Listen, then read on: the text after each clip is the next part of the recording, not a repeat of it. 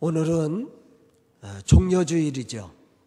그리고 내일서부터 이제 고난주간이 시작됩니다. 예수님의 부활의 영광을 입기까지 함께 했던 사람들이 어떠한 신앙의 눈으로 예수님을 바라보았고 또 어떠한 신앙의 모습으로 예수님을 따랐는지 우리는 오늘 살펴보아야 됩니다. 그리고 과연 나는 어떠한 사람이었고 어떠한 신앙을 가지고 예수님을 바라보고 예수님의 말씀을 듣고 행하였는지 우리 스스로의 신앙들을 한번 되돌아보는 그러한 시간이 될 수 있어야 됩니다. 예수님의 주변에는 항상 수많은 사람들이 있었습니다. 특히 예수님이 고난의 길을 걸어갈 때 더욱 많은 사람들이 예수님을 따르면서 여러 가지 형태의 신앙의 모습을 우리에게 보여주고 있습니다. 처음부터 하나님의 뜻과는 상관없이 자신의 유익과 이권을 위해서 예수님을 비판하며 죽이려고 했었던 무리들이 있는가 하면 예수님의 제자로 선택은 받았지만 신앙이 변질돼서 예수님을 팔아넘겼던 가론 유다와 같은 그런 사람도 있었습니다. 또한 예수님을 부인했다가 돌이켜 회개하고 사도로서 그 사명을 감당하며 순교를 당했던 베드로와 같은 제자들도 있습니다. 그러나 보이지 않는 곳에서 예수님의 장례를 준비하며 헌신했던 아리마대 요셉과 같은 그러한 믿음의 사람도 있었다라는 것을 우리는 생각해야 됩니다. 우리는 고난의 길을 걸어가시고 계신 예수님과 함께 했던 이들의 신앙의 모습을 보면서 우리도 예수님을 믿는 한 사람으로 어떠한 모습으로 예수님을 바라보고 따르고 있는지 우리가 어떠한 신앙의 모습을 갖추고 예수님과 함께하고 있었는지 우리 스스로를 이 시간 발견해야 된다는 것이죠. 말씀의 지혜를 얻는 것이 아니라 그 말씀 속에서 우리 자신을 발견해야 된다는 겁니다. 예수님은 6월절을 앞두고 예루살렘에 들어가셨습니다. 그때 수많은 무리들이 예수님을 이름을 부르면서 예수님의 그 예루살렘 일성을 환영을 했습니다.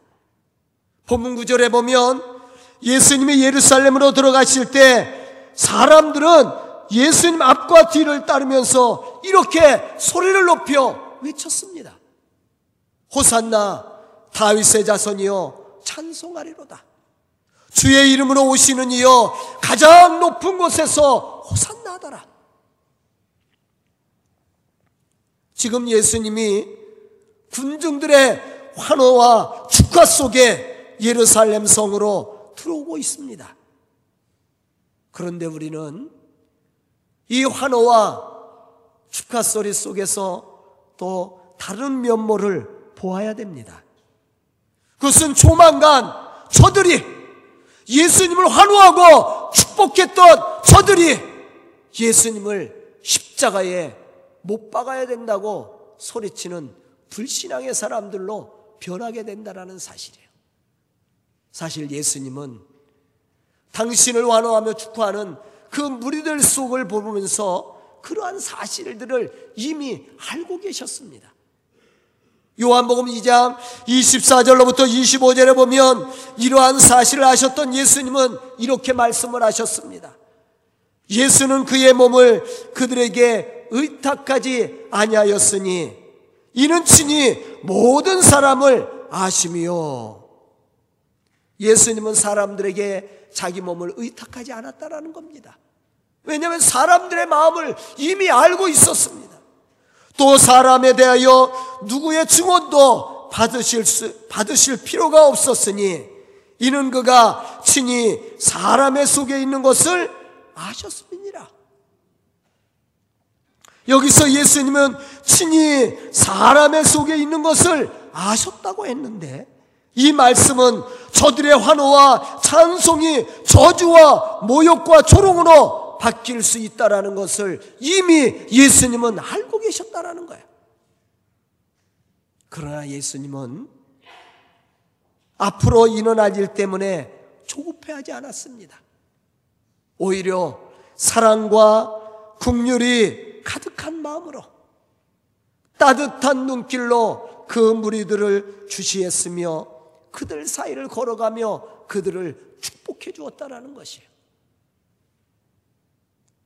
왜냐하면 예수님은 온 무리들이 목자 없는 양과 같이 고생하며 지쳐 있는 모습을 보았기 때문이었습니다.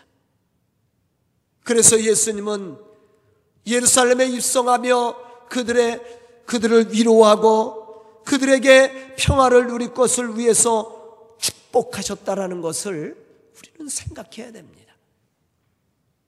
우리는 오늘 말씀을 보면서 예수님이 예루살렘에 입성하실 때와 그 후 십자가의 고난을 당하시고 부활하여 승천하시기까지 그 주변에 있었던 사람들의 모습을 살펴보면서 우리의 신앙의 모습을 되돌아보고 우리도 올바른 신앙을 가지고 예수님을 섬기고 따를 수 있는 그러한 믿음의 일꾼들이 될 수 있기를 주님의 이름으로 축원합니다.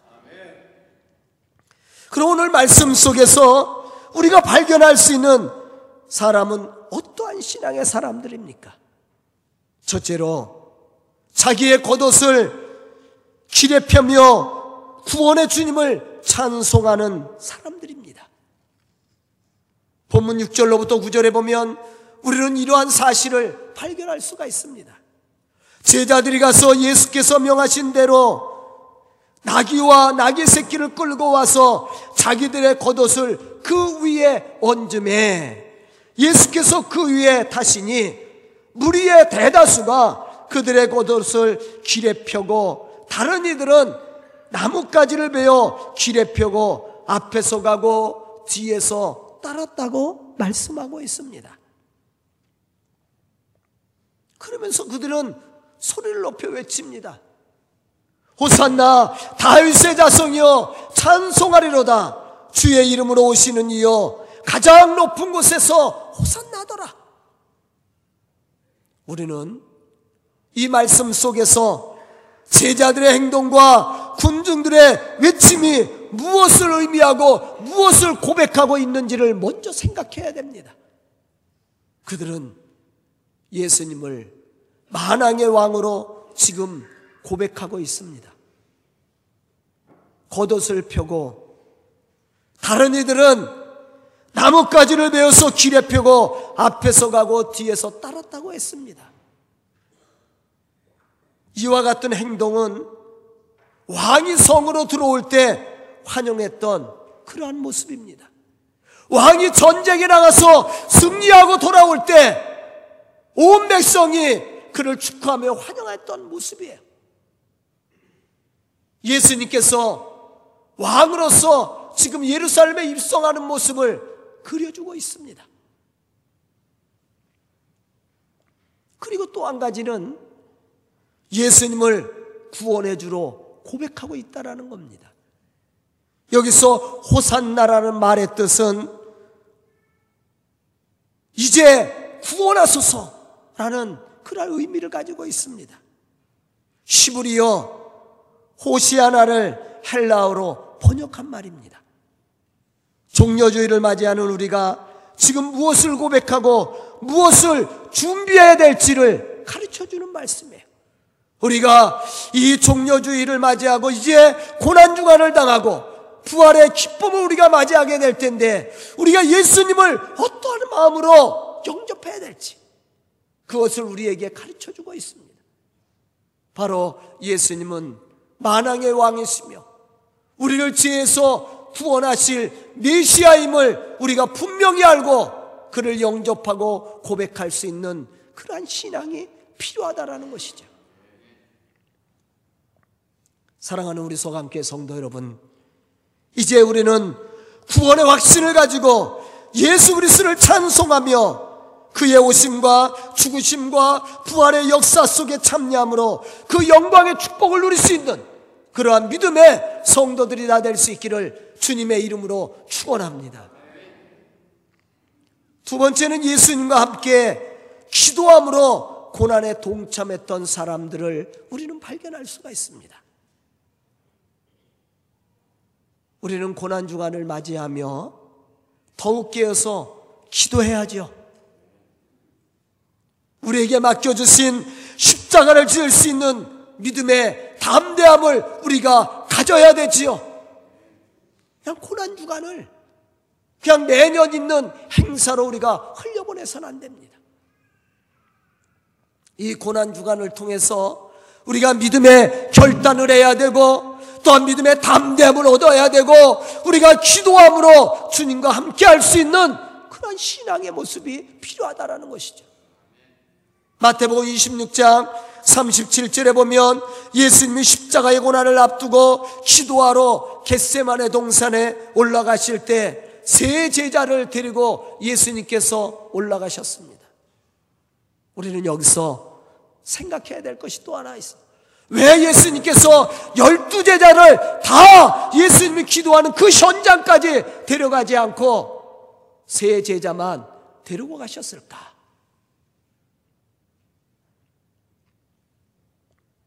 마태복음 17장 1절로부터 8절에 보면 예수님께서 변화산에서 하늘의 영광을 얻을 때 그 영광을 보았던 제자들이 바로 이 세 제자입니다. 다시 말하면 믿음의 영광을 가지고 있는 사람들의 하늘의 영광에 대한 기대를 가지고 있는 사람들입니다. 이들이 함께 기도에 동참하는 사람입니다. 이 사순절 기간 참으로 깨어서 기도하는 사람들이 어떠한 사람들입니까? 믿음의 사람들이에요. 천국에 대한 확신, 구원에 대한 확신을 가지고 믿음으로 나가는 사람들이 함께 기도하는 사람들입니다. 로마서 8장 18절에 보면 바울은 이렇게 고백합니다. 생각하건대 현재의 고난은 장차 우리에게 나타날 영광과 비교할 수 없다. 아멘. 장차 우리에게 주어질 그 영광의 축복을 바라보는 사람이 기도하는 사람이에요. 예수님께서 이 겟세만의 동산에 올라가서 기도하실 때 특별히 베드로, 요한, 야고보를 데리고 올라가셨습니다. 그들은 변화산상에서 영광을 보았던 사람들이에요. 그러한 기대를 가지고 있는 믿음의 사람들입니다. 그들이 함께 기도하는 사람들이에요. 저는 오늘 말씀을 듣는 우리 성도들이 이러한 기도에 동참하고 또한 이러한 믿음의 사람으로 하나님의 거룩한 복음의 역사를 이루어가는 그러한 믿음의 사람들이 될 수 있기를 주님의 이름으로 축원합니다. 세 번째는 예수님의 고난 속에서 예수님을 배반하는 사람들을 우리는 발견하게 됩니다. 예수님은 제자들과 최후의 만찬을 하시면서 다시 한번 십자가의 고난을 말씀하셨습니다. 그런데 제자들은 이러한 예수님의 말씀에 귀를 기울여 듣지 않고 자신들의 신앙만 자랑합니다. 우리는 어떻습니까? 우리에게 주어진 십자가는 치려고 하지 않고 예전에 얻었던 영광만 자랑하고 우리의 신앙의 장점만 이야기하고 잘했던 것만 이야기하고 우리에게 주어진 십자가는 치지 않는다면 믿음 없는 사람이에요. 지금 제자들의 모습입니다. 이들은 결코 예수님을 배반하는 사람들입니다. 마태복음 26장 33절과 35절에 보면 베드로는 예수님 앞에서 이렇게 고백했습니다. 모두 주를 버릴지라도 나는 결코 버리지 않겠나이다. 내가 주와 함께 죽을지언정 주를 부인하지 않겠습니다. 이렇게 베드로가 고백할 때 옆에 있는 제자들은 가만히 있었어요. 우리들도 그렇게 하겠다고 얘기했습니다. 그런데 결국 어떻게 됐습니까? 예수님께서 고난 받으실 때 베드로는 예수님을 부인하고 말았습니다. 자신들의 신앙을 자랑하며 좋은 자리 얻기를 구했던 그 제자들이 예수님을 부인하고 예수님을 배반하고 십자가의 고난에 동참한 것이 아니라 그들의 살 길을 찾아갔다라는 거예요.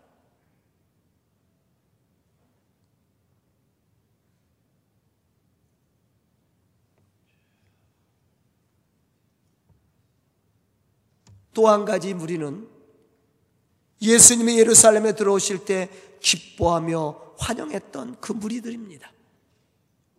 오늘 말씀 속에 나와 있는 사람들이에요. 마가복음 15장 12절에 보면 빌라도가 군중들을 향해서 유대인의 왕이라는 일을 내가 어떻게 하랴 그렇게 물었습니다. 그때 군중들이 이렇게 대답합니다. 대제사장들이 무리를 충동하여 도리어 바라바를 놓아달라 하게 하니 그들이 그들이 누굽니까? 군중들이에요. 그들이 다시 소리 지르되 그를 십자가에 못 박게 하라고 외쳤습니다. 그들이 그들이 누구예요? 군중들이에요. 그들이 누굽니까? 예수님께서 예루살렘에 입성하실 때 예수님을 환영했던 무리들입니다. 그들이 다시 소리를 지르되 그를 십자가에 못 박아야 된다고 소리쳤다라는 거예요.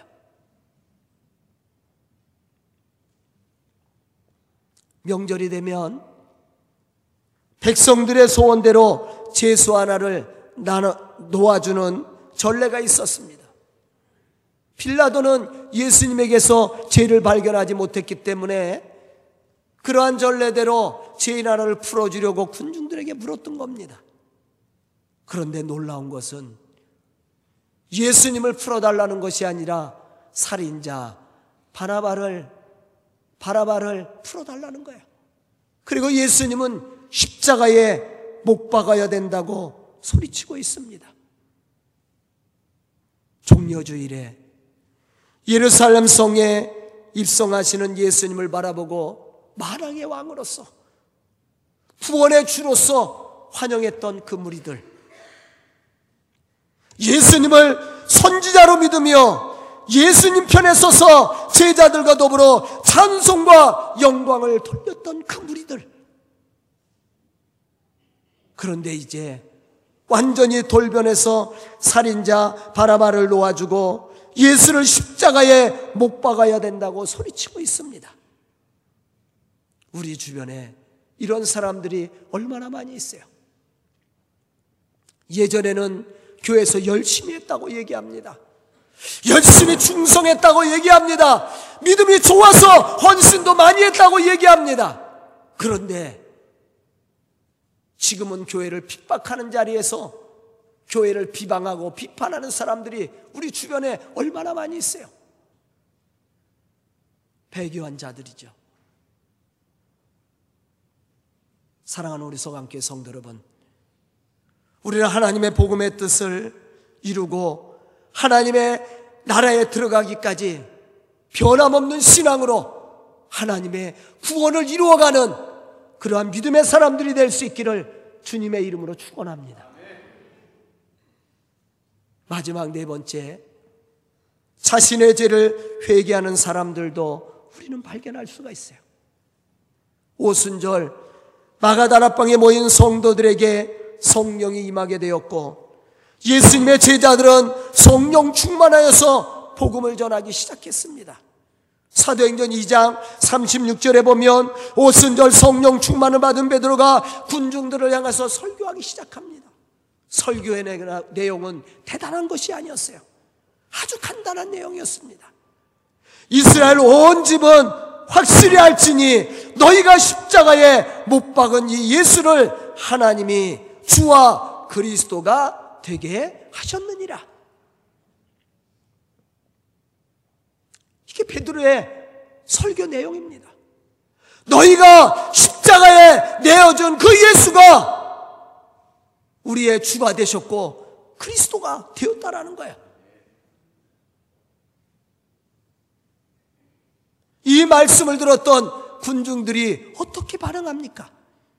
사도행전 2장 37절에 보면 이렇게 그들은 고백하고 있습니다.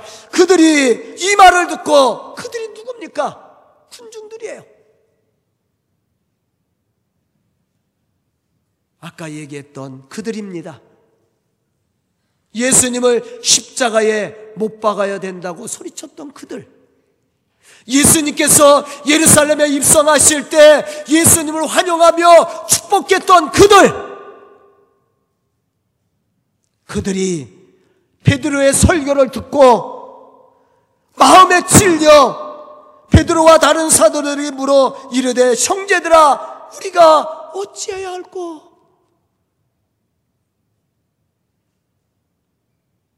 여기서 그들은 예루살렘에 입성할 때 환영했던 그들이고 예수님을 십자가에 못 박아야 된다고 소리쳤던 그들이고 그들이 지금 베드로를 통해서 설교를 듣고 가슴을 치며 회개하고 있다라는 거예요.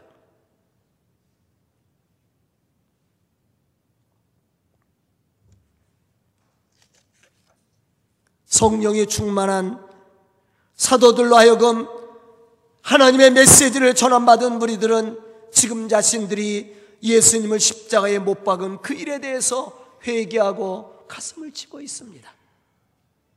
사실 그들이 예수님을 십자가에 못 박은 그 행위 자체는 절대로 합리화가 될 수가 없습니다. 용서받을 수 없는 죄입니다. 그러나 하나님은 회개하는 그들을 용서하시고 축복해 주셨다라는 것이에요. 이것이 십자가의 사랑입니다. 우리가 오늘 느끼고 고백해야 될 사랑, 십자가의 사랑. 사랑하는 우리 서강교회 성도 여러분, 우리 오늘 말씀을 들으면서 이 무리들 중에 저와 여러분이 있다라는 것을 생각해야 됩니다. 예수님이 왜 십자가를 지셔야만 했습니까? 그것은 우리의 죄 때문입니다. 이 사실을 지금 우리가 깨닫는다면 그날 그 많은 무리들 속에 끼어서 예수님을 십자가에 못 박으라고 소리쳤던 사람이 바로 나였다라는 것을 이 시간 고백해야 된다라는 거예요. 왜 그렇습니까? 예수님이 누구의 죄 때문에 십자가에 죽으셨습니까? 내 죄 때문이에요. 옆 사람의 죄 때문이 아니라 내 죄 때문에. 내 죄를 사하여 주시고 나를 죄악 가운데서 구원해 주시기 위해서 예수님이 그 십자가에 고난을 치셨다라는 거예요.